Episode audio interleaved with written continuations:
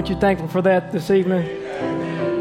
Jesus died, but he rose again.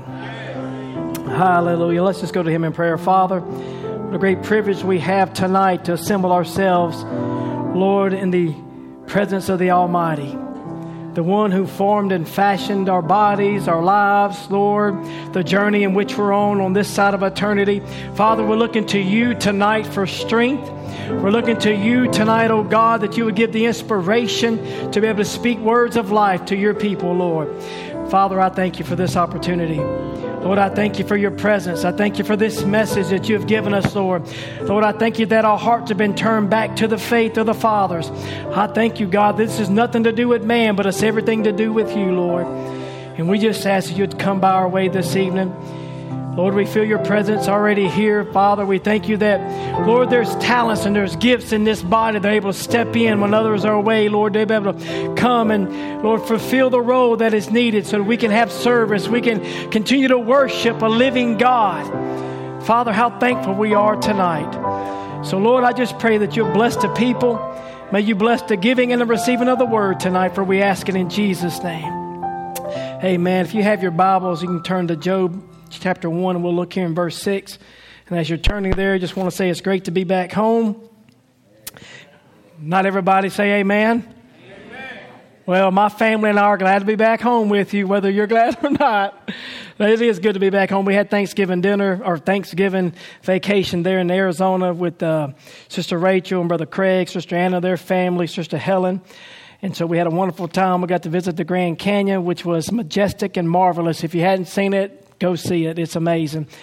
We, we spoke there last Sunday, the Sunday before last, uh, at Tucson Tabernacle, had two tremendous services there for the believers, and they seemed to be really blessed. And so it was just good to, to be able to do that and to get away for a little bit. But I'm glad to be home. I'm glad to be back here this evening with you. Falls our lot to minister tonight. And I'll tell you, uh, Brother Aaron, I'll have something to tell you after the service. And the reason how I came to this thought this evening is I was been praying Lord, what would you give us to speak on? And I was given a dream Thursday night, Thursday week ago, and the Lord just kind of woke me up out of that dream with this thought. So, and I want to speak to you tonight. I know some of you may be tired of God doing impossible math, but when something ever is made real to you, you can't get tired of it. So I'm going to tell you, God does the impossible. And in my world evolves around math, but in this aspect, it's about solutions to our problems. And so I want to speak to you God's purpose will never be defeated. God's purpose. Now, I want you to make that personal to you tonight. God's purpose for my life will not be defeated. So we're going to look here in Job in 1 and verse 6. It says, Now, there was a day when sons of God came to present themselves before the Lord, and Satan came also among them. You know, that's just how it is. You go and you want to present yourself to God, and yet Satan's there, and he's dragging up your past, dragging up your mistakes, dragging up your failures, accusing you of this, accusing you of that. And the Lord said unto Satan, Whence comest thou? Then Satan answered the Lord, and he said, and Satan answered the Lord and said, From going to and fro in the earth and from walking up and down in it. And the Lord said unto Satan, Hast thou considered my servant Job? That there is none like him in all the earth, a perfect and an upright man, one that feareth God and escheweth evil. And Satan answered the Lord and said, Doeth Job fear God for naught? Otherwise, does he serve you because your hand is upon him? You know, many times that's the question that we have to answer for ourselves. You know, what's our rationale for serving God? Many times people want to say, well, God's blessed you, and that's the reason why. But what happens when God removes the hedge from your life and allow the enemy to attack you? Will you serve God then? Can I get a little bit more volume up here if you don't mind? Has thou not made a hedge about him and about his house and all about that he has on every side? And thou hast blessed the work of his hands and his abundance or his substance is increased in the land. But put forth thy hand now and touch all that he hath, and he will curse thee to thy face. Notice this is what Satan is telling God. You touch him. You let me take him and you let me touch him. You let me do this, and he's going to curse you. And the Lord said unto Satan, Behold, all that he hath is in thy power. Only upon himself put not thy hand. So Satan went forth from the presence of the Lord. You can be seated this evening.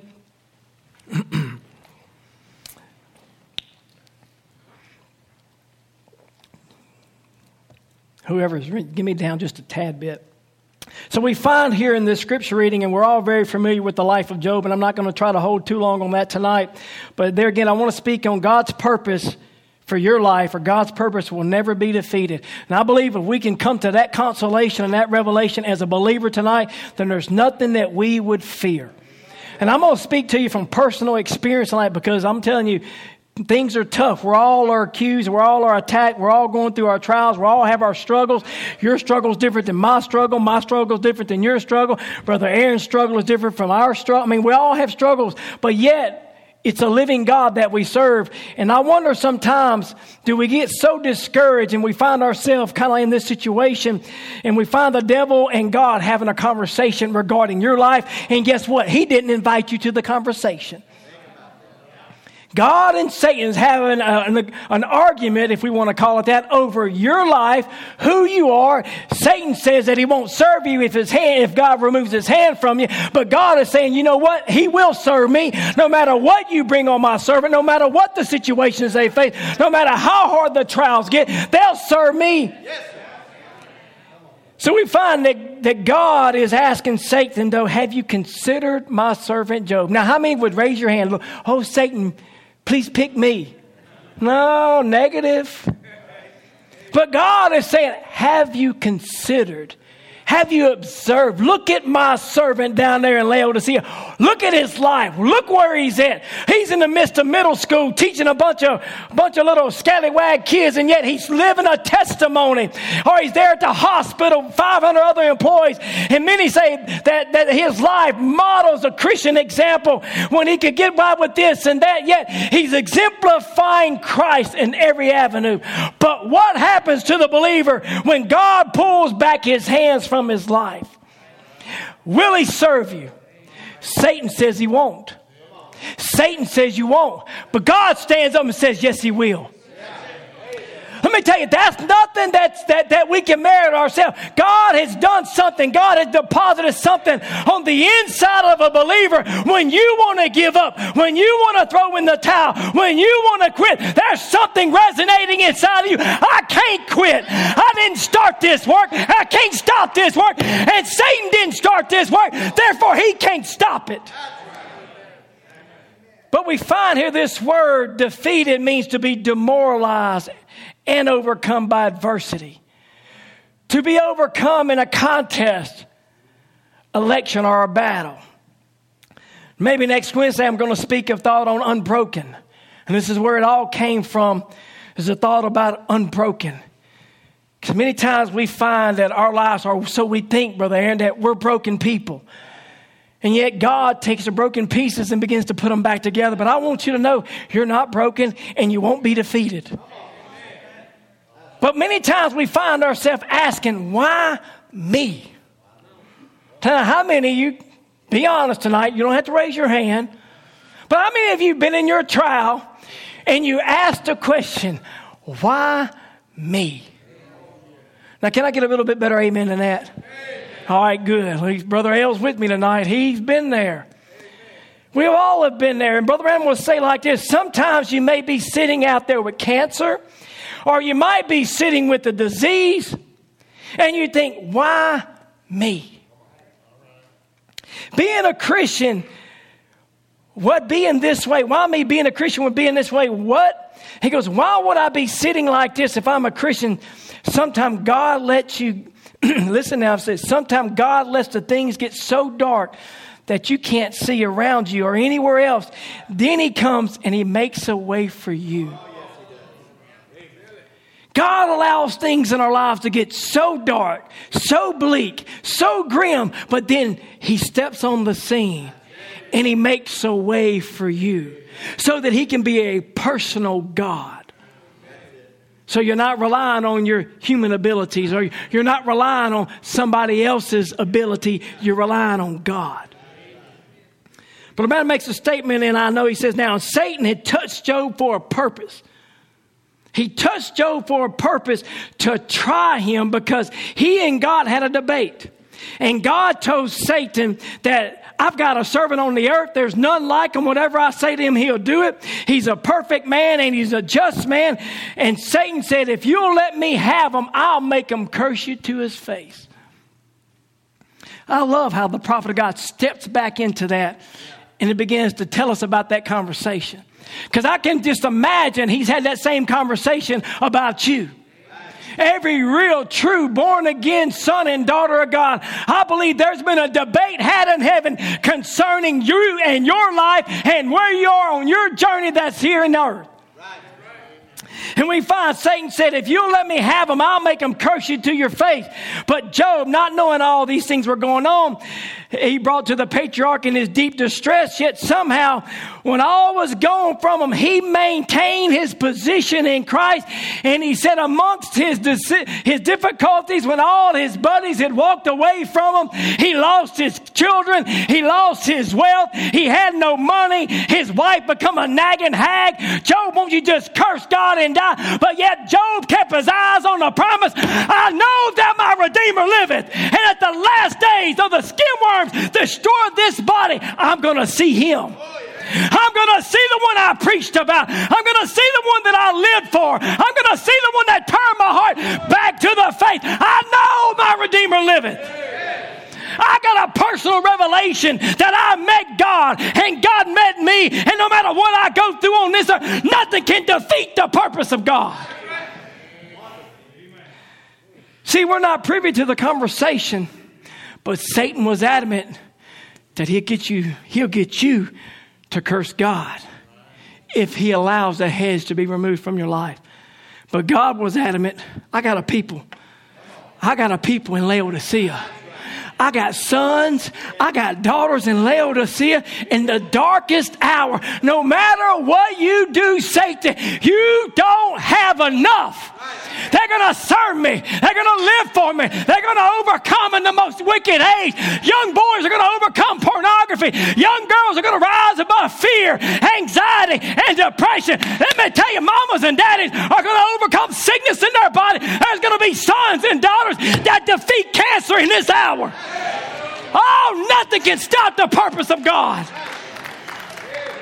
No matter the test, no matter the accusations no matter the loss of loved ones, no matter the sickness that ravaged his body or the prodding of his wife to curse God, no matter how great the trial was, Job remained unbroken. And God's purpose for his life wasn't defeated. See, God had a purpose. And sometimes the purpose of God can only be displayed when you're in the midst of the greatest struggle of your life. But notice now in the message, God in His Word, Satan had told God, I will make him curse you to your face. Could you imagine? A face to face conference with God, and life has been so bad that you curse God. Why did you bring me here? Why did you put me in this family? Why did you do this? Why, God? Why, God? Why, God? But notice what God said you can't do it.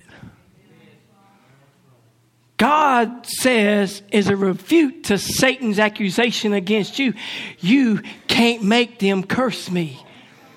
You want to know why? The prophet of God says, because God has confidence in you. God had confidence in Job. God knew what he deposited in Job's life before the foundation of the world. It would hold Job in the midst of his greatest struggle. And I'm going to tell you tonight, God has deposited something inside of you. It ain't just something, but it's a seed germ of life. And there ain't enough devils, there ain't enough sickness, ain't enough trials that you go through that can stop to life. God done this, and God's got confidence that that which He planted inside of you will flourish and come to fruition. God has called, hallelujah, church. I don't know who this is for tonight, but I want you to know God's got confidence in you. You may be, you may be at your breaking point, but let me tell you, you can't bend. You won't break. You can't be defeated because why God has done this work. God deposited something on the inside of you. Oh, glory, hallelujah, tonight. We're unbreakable. We're unshakable. God has confidence in you. As I was studying this, I just began to rejoice. Thank you, Lord, because I needed this.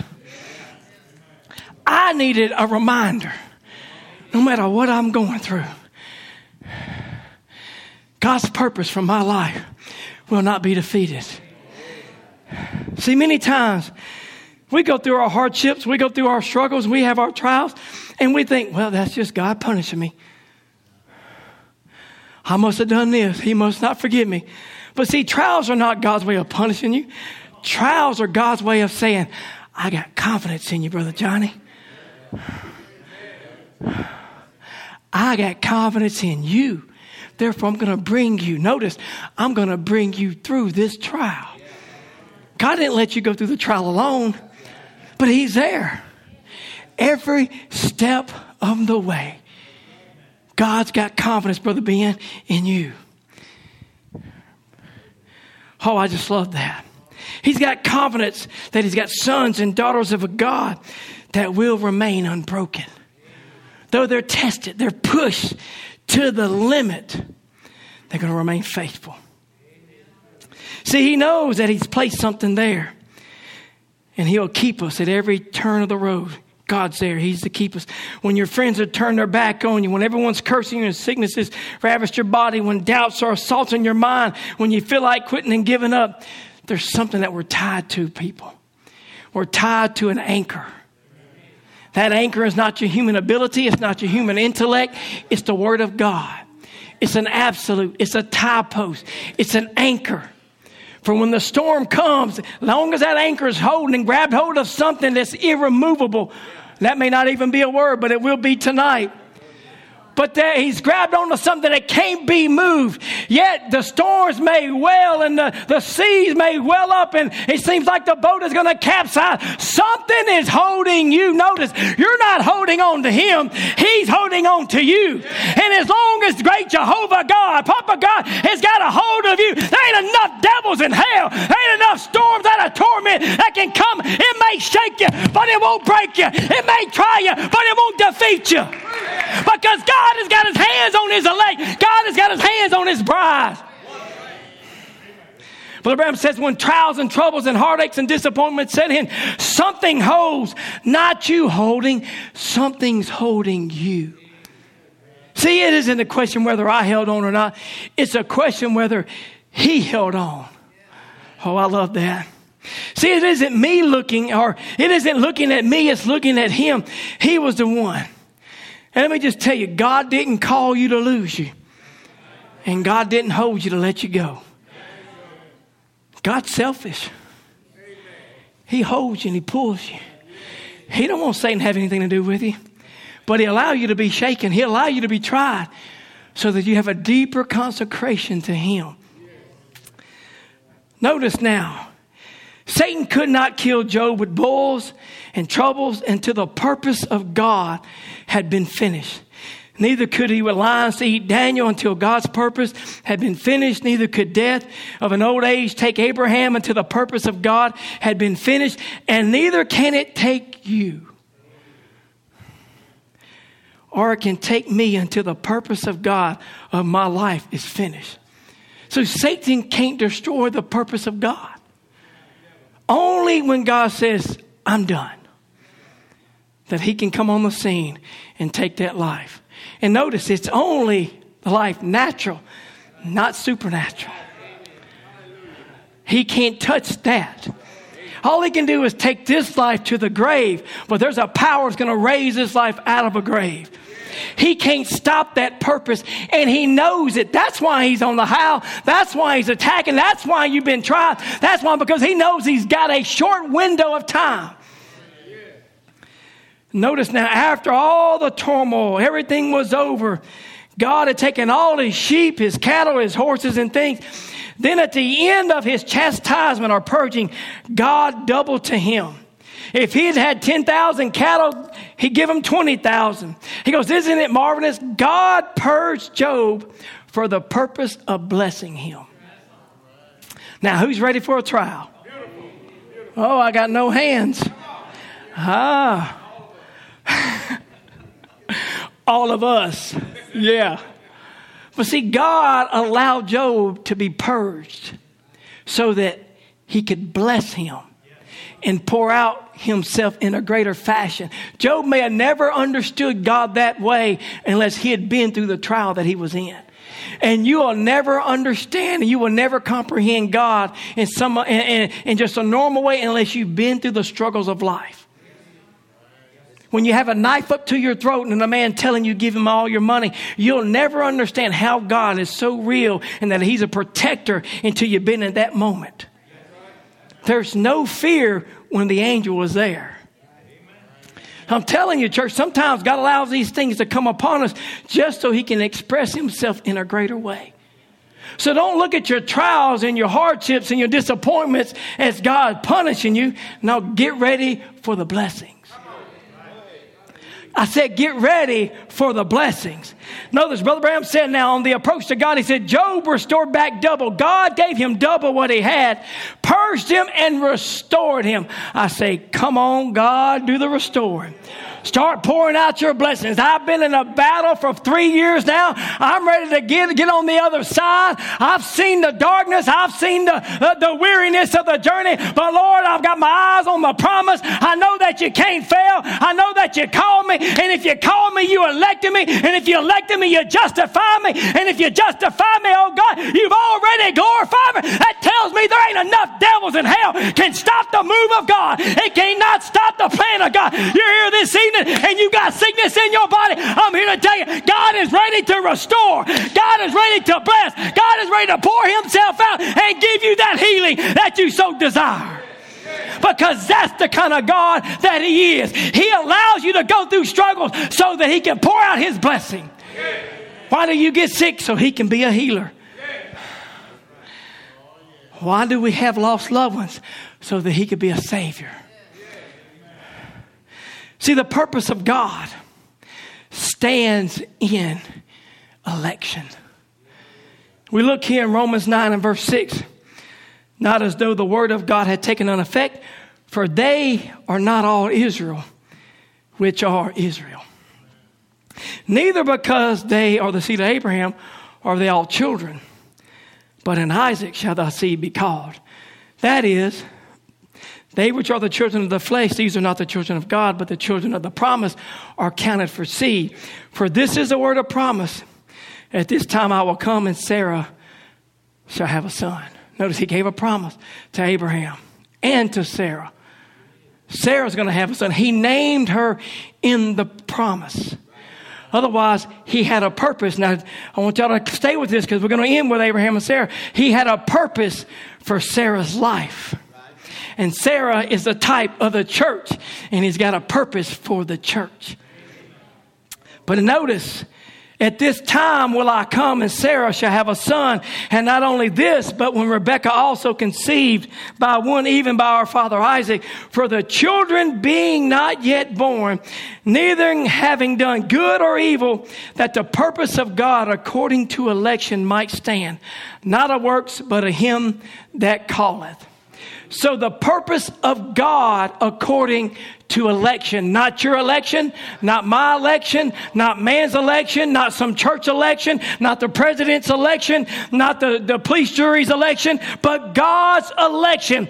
The purpose of God according to God's own election. And that word purpose means the reason for which something exists, the reason that it is made, the reason that it is used, the reason that it is done. And I'm here to tell you, God has a specific purpose for for your life a specific purpose, a reason in which He made you and formed you, and He's allowed you to hear the Word of God for this hour. Because let me tell you, church, there's hundreds of thousands of people, millions around the world tonight that don't have the opportunity to hear the great, grand, glorious message that we get to hear twice, three, four times a week. Because why? Because God had purpose in your life to raise up seed to Abraham. I say, oh, blessed be the name of the Lord tonight. It ain't all those that are seed natural, but seed supernatural that are counted. And think about this from Rebecca. Brother Branham will say she's a godly, consecrated, virgin woman. And here come Esau, an evil man. And here come his brother, a just man. Jacob, though his name meant supplanter. And you would have thought, Brother Branham said, Esau was just as religious as the supplanter was. There was something that was deposited in that Oceanivin supplanter that he longed for the birthright. You would have looked at him and said, There ain't no hope because all you're doing is looking through the eyes of man. God was looking beyond the veil and he looked at what he planted inside of it and he says, I have a purpose. I got a purpose for that old supplanter. I got a purpose.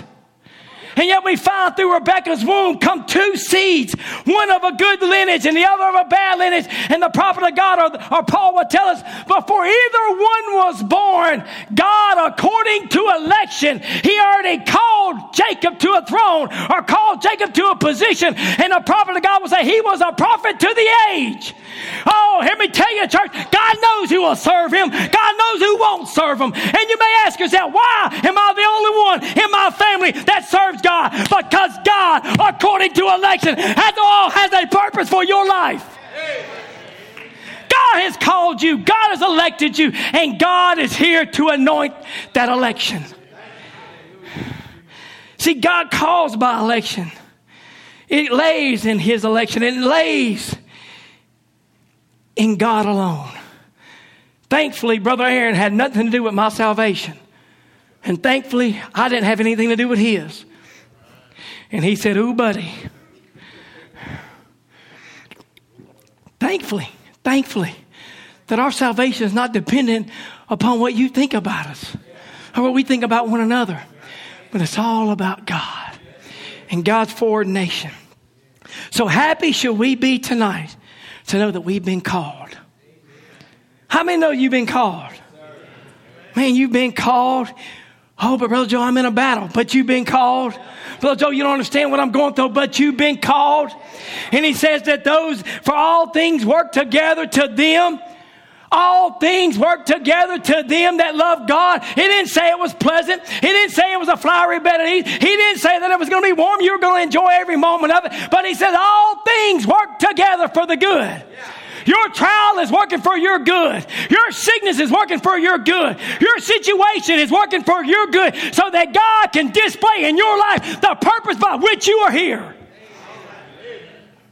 Notice all things work together for the good to them that love God, to, to them who are what? The called according to his purpose. Romans 8 28. Notice, called according to his purpose.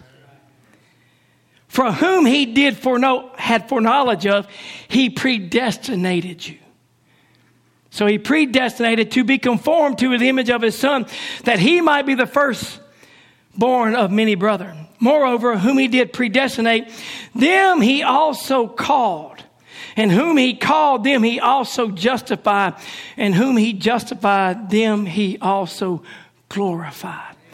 I'm trying to nail it down for you tonight. You've been in a struggle, but I want you to know Satan doesn't have enough because God had called you, because you was in the foreknowledge, you was in the back part of God's mind, and God predestinated for you to be here, sitting on this pew in this service tonight, so that you can get encouragement why, by the word of God, that no matter what you're going through, all things are working for your good, and the devil don't have enough. He can't touch you unless God removes his hand from your life. And if God has removed his hand from your life, it's only declaring that he's got confidence in the product. God has pro- he has confidence confidence in what He's placed inside of you. But notice now, God predestinated us by His foreknowledge, justified us, though we never done anything wrong in the beginning. And then He glorifies us. That tells me, church, there's a rapture in store for the believer. Because we're not glorified on this side, we're justified on this side. But one breath out of this life, we're glorified in His presence. And we find here, by foreknowledge, God begins to predestinate us and form us into His image. And He calls us. It ensures us that nothing can defeat the purpose of God because we have already been seen in a glorified state.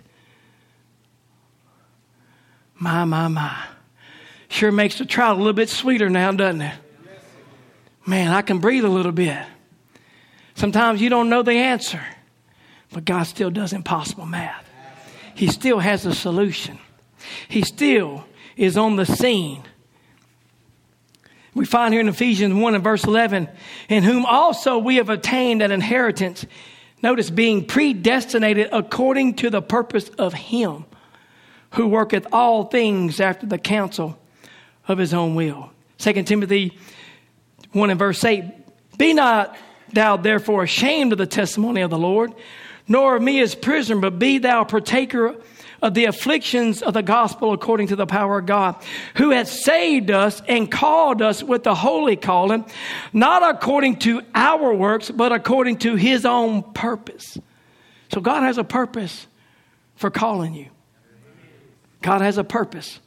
God has a purpose of moving you to a certain place so that you can blossom and groom, or uh, bloom. Not to say that you wouldn't blossom somewhere else, but it's the right atmosphere. It's the right amount of sunlight, the right amount of soil, the right amount of dampness, everything just right for that specific seed to blossom. And we find God doing these things. So we all have a purpose. How many are here tonight? That should be everybody. Yes, we're all here. So we all have a purpose. We all have a reason for existing. Oh, praise God. I know some of you were sweating that, wasn't you? You were, you just was in limbo. You didn't know what your purpose. You know, you find young people come up. I just want to know, Brother Joe, what my purpose in life is. Now, let me just ask you adults. We've all have been there, right? Come on, let me get a little bit better amen for the young people than that. Amen. We've all, God, what's my purpose? Your purpose, here it is, newsflash, big and bold, write it down, is to be a son and daughter of God. That's your purpose. You may not write mathematical equations that's going to solve the world problems. You may never feed the hungry and go solve a pandemic. You may not be the mastermind behind the vaccine that's going to eradicate COVID 19. That may not be your calling. That may not be your purpose. But I can tell you what, your purpose is to serve a living God and let His life manifest through you to become the Word made flesh. In the darkest, most wicked hour, there's going to be somebody that's going to live for Him. They're going to overcome in the most wicked age. They're going to stand every test. They're going to weather every storm. They're going to be shaken. They're going to bend, but they're not going to break because the purpose of God for their life cannot, will not, and shall not be defeated. Oh, that's your purpose, young person. That's our purpose in this life is to serve a living God and let that living God live through your life. And perchance you may win a soul for him by your life, not even preaching, just living a testimony. Just living a testimony. So we all have a purpose. God made you. As much as I would like to, I can't add one cubit to my stature. I can't add hair back to my head. I would love to be as tall as Brother Aaron. Yeah, he winked at me. Good looking, tall, dark, and handsome. I'm short, stubby, and Joe. But you know what? There's a scripture in the Bible that says, Joe, you're fearfully and wonderfully made. God made you that way for a purpose. God fashioned you, your makeup, your passion, your zeal, your excitement, your emotion, your enthusiasm for a purpose. I struggled with that for many years. I wanted to be an eloquent preacher, maybe a historian like Brother Aaron. I don't have it. I wish I did at times, but God has a purpose for each of our lives. And we all had different gifts, different ministries. So you have a reason for existing. You have a reason for being here tonight. And I hope and I pray that you're being encouraged through the ministering of the word tonight. Because you know what? We're all face our trials. And sometimes you don't have anybody you can lean on. Maybe you don't want to share those things with somebody, but God knows. God knows. God's mindful. So, in the midst of the darkest hour, God said, I'm going to have a bride, and she's going to be made up of this, this, this, and this. There's going to be young boys. There's going to be young girls. They're going to overcome in the wickedest age. There's going to be mamas and daddies. There's going to be grandparents. There's going to be a church. There's going to be churches in, in harmony. They're going to be biracial churches where they're not worried about creed, color, this, that, and the other. We come under one headship, and that's the headship of the Lord Jesus Christ. And we have fellowship. We have all things in common one with another. And He is that common denominator. He is our strength. He is our rock. He is our tie post. He is our everything everything. And notice, you are His purpose. Little OU in Minden, Louisiana, or Homer, Louisiana, or Haughton, Louisiana, are the purpose of God. God's purpose is you. Ooh, and you think He's going to let the devil defeat His purpose? Ain't no way. Hey, look at Ron Spencer. Let's just talk about him for just for a minute. Because you know what? Let's just think about it. If there ever was a Job on this side of eternity outside of Job, put Ron Spencer. Job must have been about five foot six, had white hair at one time. You know, I mean, the man was burnt. The man fell off a roof, broke his back, wasn't supposed to walk again, walked out of the hospital the same night. He done got bit by a snake. I mean, come on, really? Got struck by lightning. I mean, the list just keeps going on and on. Lost his children, lost his well. Man, he got hit with this, with this, with this, with this. And yet, in the face of the enemy around the world for two years, he's been battling cancer. And every time he stands behind that pulpit, it's not a dreeping, dreary message. He's encouraging the people. Oh, if I can do it, you can too. Because the same God that I serve, you can serve. He's here and you got a purpose. And God is displaying through Ronald Dean Spencer and the majestic gift that I got a people, no matter how bad it gets, no matter how dark it gets, no matter how much cancer is running through his body, they're going to serve me. Satan, you don't have enough. My purpose will never be defeated. Oh, glory to God tonight, church. That's why you're here to prove to the devil that the purpose of God for your life will never be defeated. oh my. Now, notice, in the beginning was the Word, and the Word was with God, and the Word was God. Verse 14, John 1. And the Word was made flesh and dwelt among us. And we beheld his glory, the glory as the only begotten of the Father, full of grace and full of truth. And Brother Branham would tell us, and what think you of Christ? See, he said, a word is a thought expressed.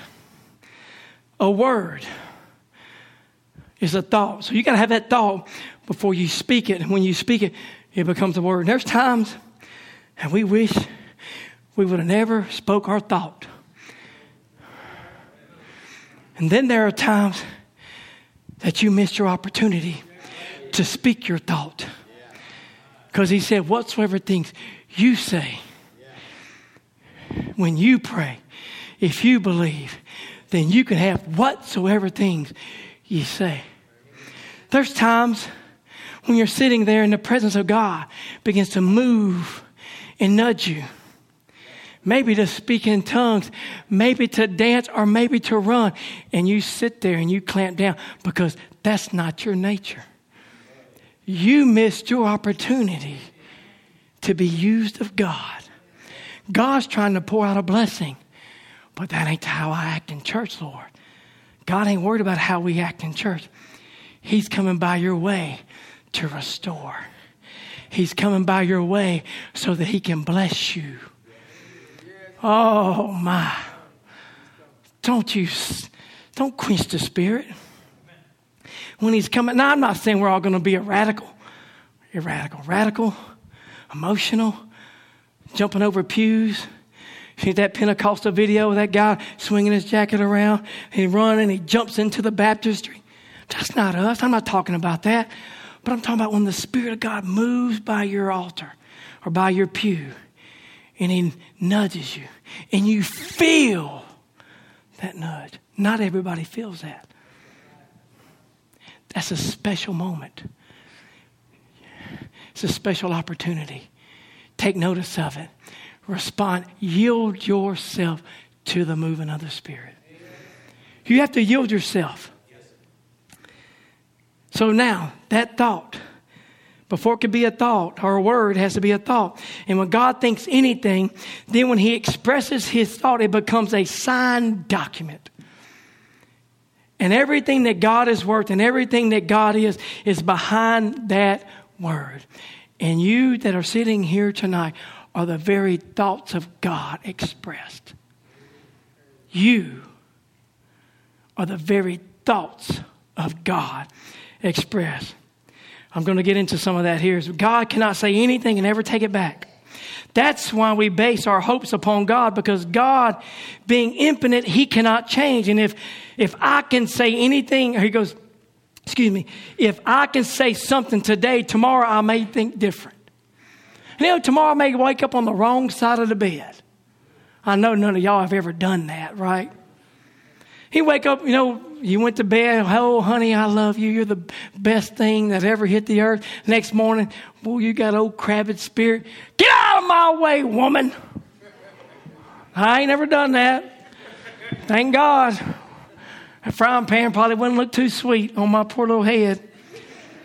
But we find we can think one thing one day and we can completely change because of situations. It alters our mood. Not everybody say amen at once. It alters our actions. Those struggles, being rubbed. Oh, my, nobody likes to be rubbed. But how do you ever get a diamond? How do you ever get a pearl? How do you ever get something so costly? It takes the friction of this life to rub on you, to rub on you, and to move upon you, and it makes you just grit your teeth. But what is God doing? He is forming, He is moving, and He is expressing a thought. His thought, His purpose. I'm going to make them the apple of my eye. Ooh, some of y'all want to be an apple. Some of you looking at me like you're a bunch of pears. No, but God, everything that He has done has been with you in mind. Every preacher he has ever sent into this church has been with you in mind. Every message that you've ever pushed play on has been with you in mind. Every time you've ever felt his presence is because he wants to be a personal God to you. See, we can we base our hopes upon God. God can't change. When God says it, that settles it. And if God thought of you, it settles. As God has declared He's got a purpose for your life, it's settled. But Brother Branham will say, people get scared. See, what are you scared about? Those who he foreknow, he called. Those who he called, he justified. Those who he justified, he had already glorified. What are you scared about? Just take a hold of God like little children and hold on to it and believe God your Father. He loves you. He's done everything he could to redeem you. He's done everything he could to redeem you. You're here for a purpose. God, in the beginning, when He thought of you, notice now what He says here. This is a future home. God, in the beginning, when He thought of you and thought of others like that, thought, He thought of Himself being tangible. See, that was his thoughts. He expressed his thoughts by the word. He said, Let there be, let there be, and there was, let there be, and there was. So when God thought of you, he saw himself as the high priest that you can come to and touch him and be healed of your afflictions and your infirmities. See, he saw himself as one that you can come to and lay down your petitions and knowing that the God that you serve will take up your petition and take up your cause and respond with the appropriate answer. You come in with a sick body and you say, God, I need you to touch me. And you can believe and have confidence because he was going to be the high priest. And he said, by my stripes, you are already healed. I have already took care of your sickness. I've already took care of the situation. I've already provided for you an answer. When you can't, fi- you can't figure it out with your finite mind, me, myself, Almighty God has already purposed a plan for your life. And I'm going to tell tell you, even like tabernacle, there ain't enough devils in hell can stop the move of God, can stop the plan of God, can stop the purpose of God. And when God thought of you, He thought of Himself being tangible. He wanted to be touched. So, what did He do? He left all of glory and came down and became an intercessor. He became the kinsman redeemer because it had to be the closest kin. And he became the closest kin. He took on the form of sinful flesh so that he could redeem sinful flesh and bring it back to the state in which he first had that thought. Brother Branham says, now there was something inside of him at the beginning that he drew a mental picture of. And he's talking about Michelangelo. Now notice this, because it applies to God and us. He says he drew a mental picture of what he thought Moses ought to look like.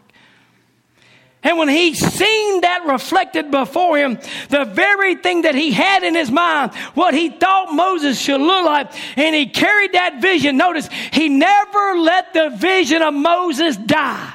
He kept it in front of him. And every time he went back, he'd chip away here and he'd chip away there. And he'd sand a little bit here and he'd sand a little bit there. And he'd rub a little bit here and he'd rub a little bit there. What was it? He was all in the motion. It was all with a purpose to fit what was in his image. And I'm going to tell you, why do you go through trials? Why do you go through struggles? It's God's way of chipping here and chipping there and sanding here and sanding there because what God has thought of you in his mind before the foundation of the world. God, in this side of eternity, is making it come to light.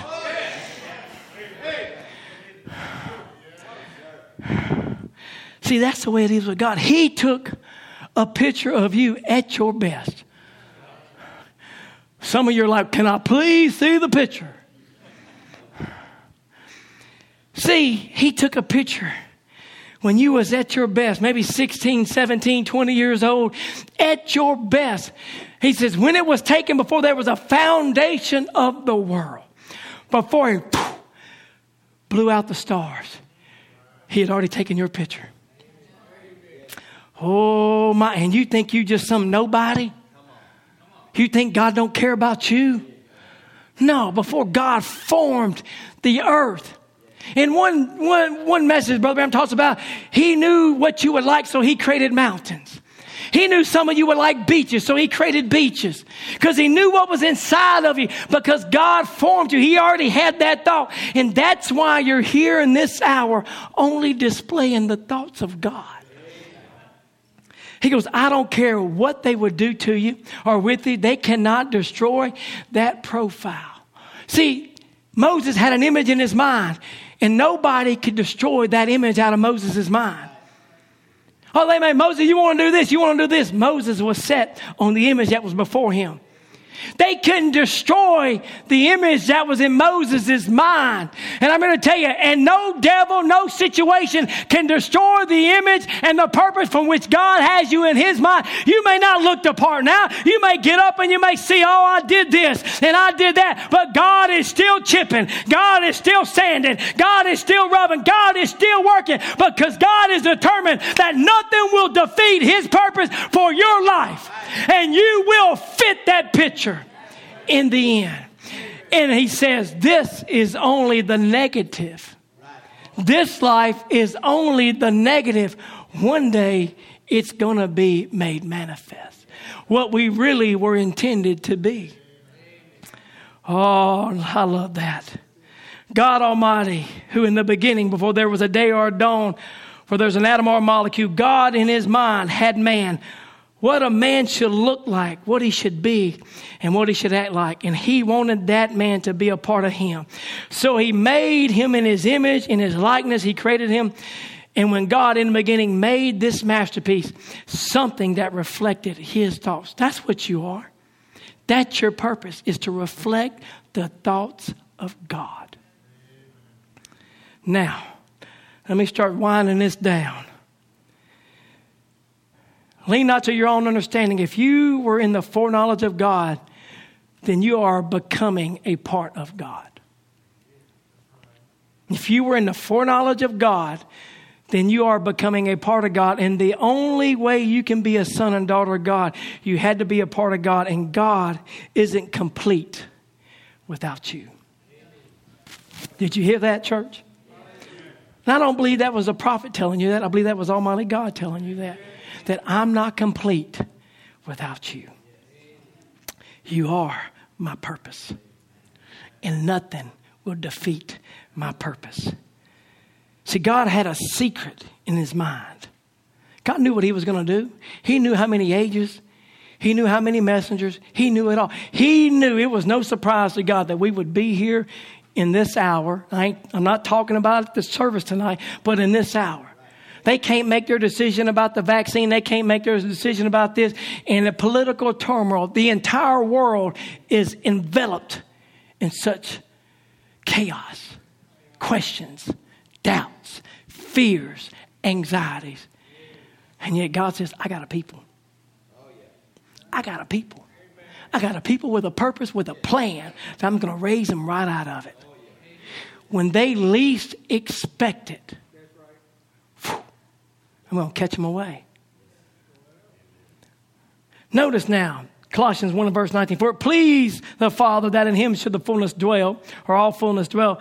And having made peace through the blood of his cross, by him to reconcile all things unto himself. By him, I say, whether they be things on earth or things in heaven.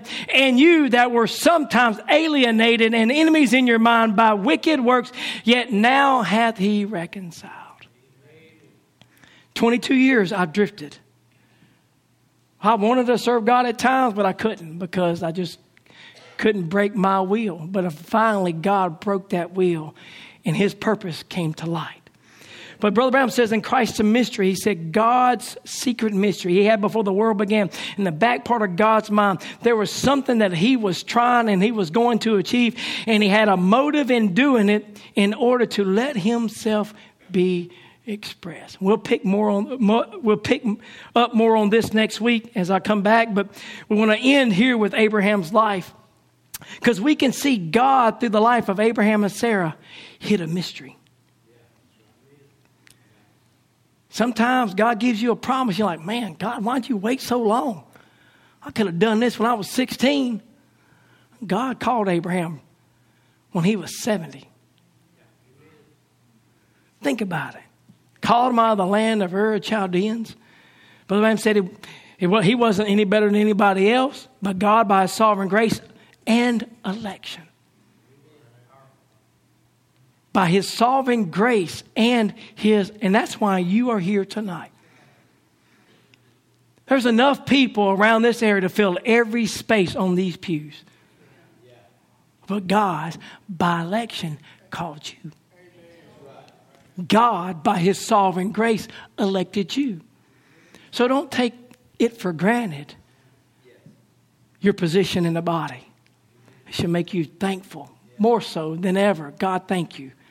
But he said, Abraham, not being any better than anybody else, but, but God's sovereign grace and election, called Abraham according to election, he says, nothing that Abraham was, not that Abraham was any better than anyone else. Don't even say that he was a believer in the beginning, but God, with his unmerited grace, Abraham was saved. And not only was he saved, but when God called Abraham, he saved him and give him his covenant unconditionally. Nothing that Abraham had to do to merit God's favor. He says, He didn't say, Abraham, now if you'll do a certain thing, I'll do this. He says, You'll have to do this. He says, Now, you will come to me in an old age in peace right now, 70 something years before it happened. God said, I've already saved you, and not only you, but your seed after you. And Abraham being 75 years old and Sarah 65 years old, 25 years past menopause, he lived with her since she was a young girl, young lady. They'd been married and they were not fertile. And God told Abraham, You're going to have a child by Sarah. Well, that's impossible. She's 60. How many of you are sick? Don't you raise your hand. I'm just going to not even ask that question. remember one time I was preaching a youth meeting. Sister Margaret Coleman was in the service, and I was giving them pickup lines. I said, Oh, you got a band aid? Because I scraped my knee for falling for you. She come out and pulled a band aid out. I'm like, Well, you wasn't supposed to respond quite like that. But that band aid is in my Bible till this day, and I hold it as a testimony. But we find here, 65 years old. If God was going to do something, why didn't He do it when she was in the spring of life?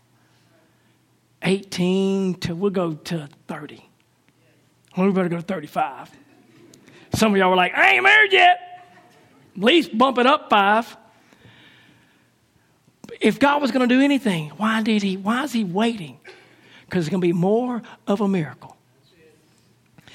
See, I can see Abraham get up in the morning after God him the promise. How you feeling, Sarah? Oh, no different, Abraham. I feel like I did yesterday. No different. Everything's the same. A few months pass. Well, honey, how do you feel? Well, Abraham, I'm I'm same. I'm not feeling any different. I ain't got no goosebumps. I ain't got no stomach kicks. I'm not vomiting and all those things. A couple years pass. Well, honey, how you feeling? Well, I still feel the same. You know, a few more years pass. Abraham staggering out at the promise of God through unbelief. God gave the promise. God gave the promise. Abraham had his eyes on the promise. Here he comes. Oh, you know, hey, Sarah, how, you feeling this morning, Sarah? Well, Abraham, I got a back problem here. I need a hip replace hip replacement here a possible knee replacement here, Abraham, but otherwise I feel the same. Oh, well, glory to God, we're going to have it anyway. They held on. And Satan came with mind battles after mind battles after mind battles to get Sarah to reason against the promise of God. She could see Abraham. He was firmly planted in the promise. God spoke to you, Abraham. It must be that you're going to be the one that's going to bring forth this son. So, Abraham, I'm going to help you out. I'm going to give you Hagar, my, my handmaid, and, and maybe we can bring this promise to pass. But I'm here to tell you, Hagar wasn't mentioned in the promise. Oh, God put Sarah's name in the promise. And I'm here to tell you, even like Tabernacle, God put your name in the promise. And ain't enough devils, ain't enough old age, ain't enough sugar diabetes, ain't enough cancer can defeat the purpose of God. 25 years they held on. Every Sunday, every Wednesday, every day that ends in Y, they got up, or she, Abraham did. He had to encourage her a little bit. Come on, honey, don't be disappointed. One day, it all was about to change. Come down in a whirlwind, picked up 16 elements, stepped out. Almighty God. He had a purpose. Today is a special day, Gabriel. Today is a special day, Michael. Today is a special day, Wormwood. I'm going to visit my man. I'm going to visit Abraham. But I'm also going to visit Sarah. She's been struggling. She's been having mind battles. Oh, she's been made fun of. She's been ridiculed. She's been, she's been disappointed. She's been depressed. I mean, oh my, she's been hoping and praying and believing that this was going to be the day she'd feel something different inside. Oh, but this is going to be the day. And when the Lord met Abraham, where, notice his first comment Abraham, where is thy wife, Sarah? Not Hagar he mentions who she is. What did he do? He placed her in the promise a second time to reassure Sarah that that promise he gave 25 years ago was intended for her and Abraham. Where is thy wife Sarah? And he says now in verse 10, Genesis 18, 9, verse 10, and he said, I will certainly return unto thee according to the time of life. And lo, Sarah thy wife shall have a son. And Sarah heard it in the tent door, which was behind him. And Abraham and Sarah were old and well stricken in age. And it ceased to be with Sarah after the manner of women. Therefore Sarah laughed within herself. How can this be? Think of, I mean, this man's nuts gonna come in here and disrupt my day, get my husband all excited again about this promise. We've been hearing about this promise for 25 years, and here he is. See, Abraham picked up on something. Sarah missed it. But Sarah missed it. She laughed. Not only did she laugh, because right immediately after, he said, Why for does Sarah laugh? Is anything too hard for the Lord? Is anything impossible with the God that we serve? Sarah lied in the face of God, said, I didn't laugh. Lied in his face, laughed and lied. And the prophet of God said, God should have destroyed her right then. He said, God would have destroyed her right then but she was tied to Abraham. She was tied to the promise. Ooh. She was tied to the promise. She was tied to the purpose. Oh, what are you saying, Brother Joe? I'm telling you, evening light, I'm telling you, bride, that you're tied to the promise. And God's got a purpose. And let me tell you, in the face of your shame, in the face of your ridicule, God can't destroy you because you're tied with Christ. And let me tell you, and if God can't destroy you and, God can't defeat you because you're tied to that promise, you're yoked with Him, then that tells me that ain't a devil in hell can destroy you either. So why are you worried about, oh, what this one done and what this one's doing and what this one's doing? Let me tell you, God is on your side. And if God be for you, who can be against against you, little Sarah. God had saw you in the plan of God. God had saw you in his purpose, and that purpose is going to come to pass. It's going to come to pass. Musicians, won't you come? Let me skip down here. See, Abraham and Sarah's life displayed a mystery. What God was going to do in the end time. Take a people turn him back to young age so that he can fulfill his promise. God's visitation that day wasn't specifically for Abraham because Abraham was strong in the promise, but his purpose was for Sarah. I got to let Sarah know. I got to let Sarah know. I got to let Sarah know she's part of this plan. I got to let Sarah know those 25 years of holding on, anxieties overwhelmed her, depression seemed to get her down, wrinkles crawling all over her face, disappointments, hardships, struggles, trials, sickness in the body, needing hip replacement, knee replacement, brain replacement. But I got to let her know. And why did God come in this age? Why did God come in this hour? To let Sarah know I got a purpose. I got a purpose for you. Look, church, denominations missed it. It wasn't for them, but it's only for the elect. Only for the elect. The purpose of God prevailed for 25 years. God's purpose was never defeated. Oh, it lingered, and it lingered. And it looked like things got worse and things got worse and political system fell apart and our government trying to entrap us in our homes and fears and things like that. But God has a purpose. And nothing will defeat the purpose of God. Nothing will defeat the purpose of God. Happy should we be tonight. I don't know what you've been going through. But I know for me, I can, I can testify trials of this life, they're weary. They get you down.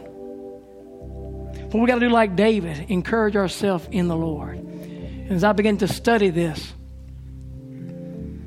I begin to reflect on the last three to four years situations because we all face those things, things that are that rub us. Man, I tell you, sometimes you just don't want to be rubbed, do you? You want to be a diamond, but good Lord, can there be an easier process? There's not. You want to be a pearl of great price, but there's only one way. You got to have the friction. I want you to bow your heads for a minute. And I want to share something with Brother Aaron. I'm not trying to be too personal, but this dream that I had the other night, Brother Aaron and I were holding some meetings somewhere. I'm not sure where. I was preaching and I was closing at the end of the service. Brother Aaron, you looked at me and you said, Brother Joe, go after my dad. Go after my dad. I come out of the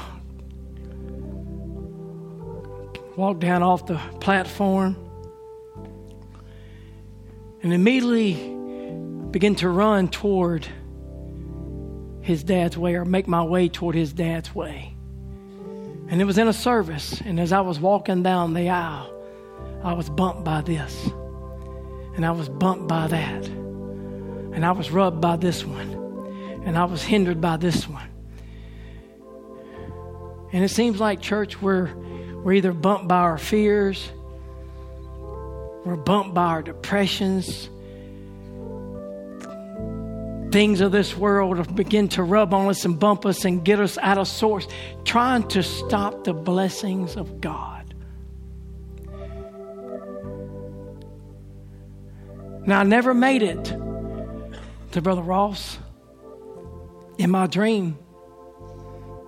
But when I woke up, this thought came to me You'll not be broken. You'll not be defeated. Brother Ross, God's plan for your life will not be defeated. I may have not made it to you in my dream, but I'm making it to you tonight. The purpose of God for your life will not be defeated. And I'm about to pray for you, Father.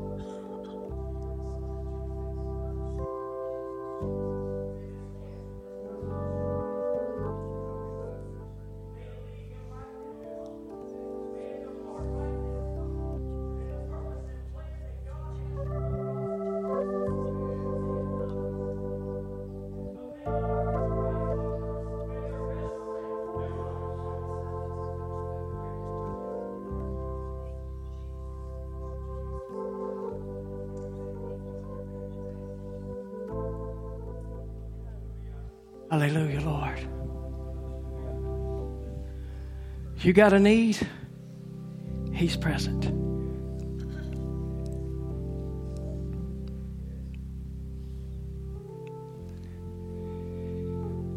You got a need,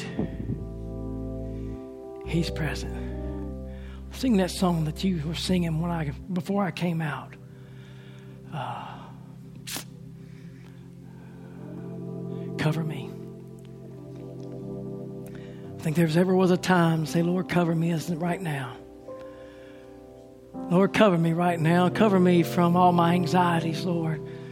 Cover me from my fears, God. Cover me from my failures and disappointments, Lord. Cover me tonight with your wings, O oh God. Cover me with your strength, Lord. God, it feels like I'm going to break. God, cover me tonight. Oh, cover me through the storm. Cover